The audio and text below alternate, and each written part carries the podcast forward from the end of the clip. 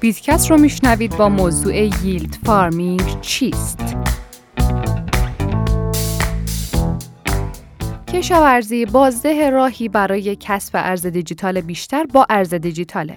این توضیح به این معنیه که سرمایه خودتون رو از طریق برنامه های رایانه‌ای به نام قراردادهای هوشمند به دیگران قرض میدین و در ازای خدمات خودتون پاداشهایی به صورت ارز دیجیتال دریافت می‌کنین. ییلد فارمرها از استراتژی های بسیار پیچیده استفاده می‌کنن. اونها ارزهای دیجیتال خودشون رو همیشه بین بازارهای مختلف وامدهی جابجایی می‌کنن تا بازدهی خودش رو به حد اکثر برسونن. این افراد همینطور در مورد بهترین استراتژی های ییلد فارمینگ خیلی محرمانه عمل می‌کنن. اما چرا؟ به خاطر اینکه هرچه افراد بیشتری درباره یک استراتژی سودده بدونن ممکنه اثر بخشی اون کمتر بشه. yield farming یا کشت سود رو اصطلاحاً غرب وحشی بازار مالی غیر متمرکز میگن. جایی که yield farmer ها برای به دست آوردن فرصتی برای بهترین استراتژی و کشت بیشترین سود با همدیگه رقابت می‌کنند. کشت سود یا yield farming که به اون استخراج نقدینگی هم گفته میشه راهی برای ایجاد پاداش با ارزهای دیجیتال با نگهداری از اونهاست به عبارت ساده yield farming به این معنیه که ارزهای دیجیتال رو در یک پلتفرم یا پروتکل قفل کرده و در ازای اون پاداش دریافت کنیم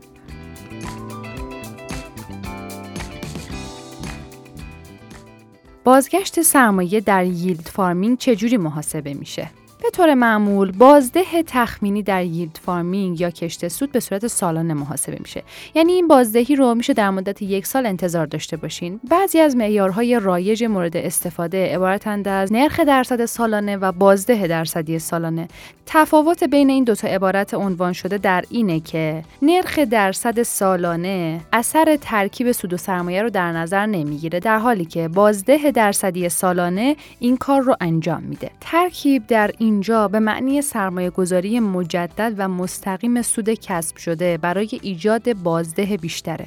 با این حال توجه داشته باشید که نرخ درصد سالانه و بازده درصد سالانه ممکنه به جای همدیگه استفاده بشه. همینطور بعد اینو بگم که اینا فقط تخمینا و پیش ها هستن. حتی تخمین دقیق پاداش کوتاه مدت هم خیلی دشواره. چون که ییلد فارمینگ یک بازار خیلی رقابتی و سریعه و پاداشای اون می‌تونه به سرعت در نوسان باشه. اگه استراتژی کشت محصول برای مدتی جواب بده خیلی از ییلد فارمرها از فرصت استفاده می‌کنن و این کار ممکنه بازدهی سیستم رو پایین بیاره.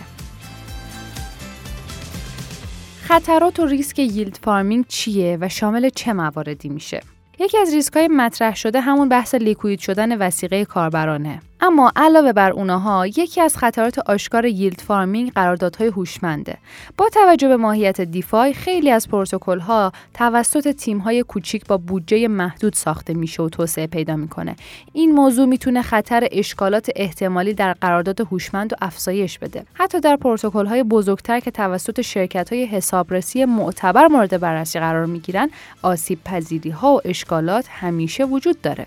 با توجه به ماهیت تغییر ناپذیر بلاکچین این مسئله می‌تونه منجر به از دست دادن سرمایه کاربر بشه. هنگام قفل کردن وجوه خودتون در یک قرارداد هوشمند باید این مورد رو در نظر بگیرید. علاوه بر این یکی از بزرگترین مزایای دیفا یکی از بزرگترین خطرات اون به حساب میاد یعنی ترکیب پذیری و سازگاری. شما نه تنها باید به پروتکل های اصلی که وجوه خودتون رو به اون واریز کردین اعتماد داشته باشین بلکه باید به همه پروتکل های جانبی که ممکنه سیستم اصلی به اونا متکی باشه اعتماد کنید. محبوب ترین و معتبرترین پلتفرم هایی که برای yield farming استفاده میشن و می‌خوام براتون نام ببرم. Compound Finance، MakerDAO، Synthetix، Aave، Uniswap، Balancer و Yearn Finance در آخر ما یکی از جدیدترین تکنولوژی ها و مشوق های برنامه های مالی غیر متمرکز در فضای ارزهای دیجیتال یعنی کشت سود یا yield farming رو بررسی کردیم براتون.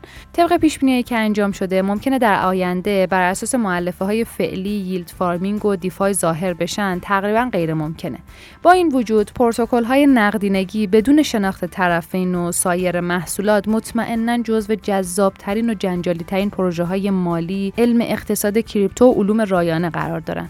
بدون شک بازارهای مبتنی بر پول در دیفای می‌تونن به ایجاد یک سیستم مالی کارآمدتر و در دسترستر برای همه افراد کمک بکنن. خب خیلی ممنون متشکرم که تا آخر پادکست همراه هم بودین. یادتون نره که حتما نظراتتون رو برامون کامنت کنین. تا پادکست بعدی خدا نگهدار.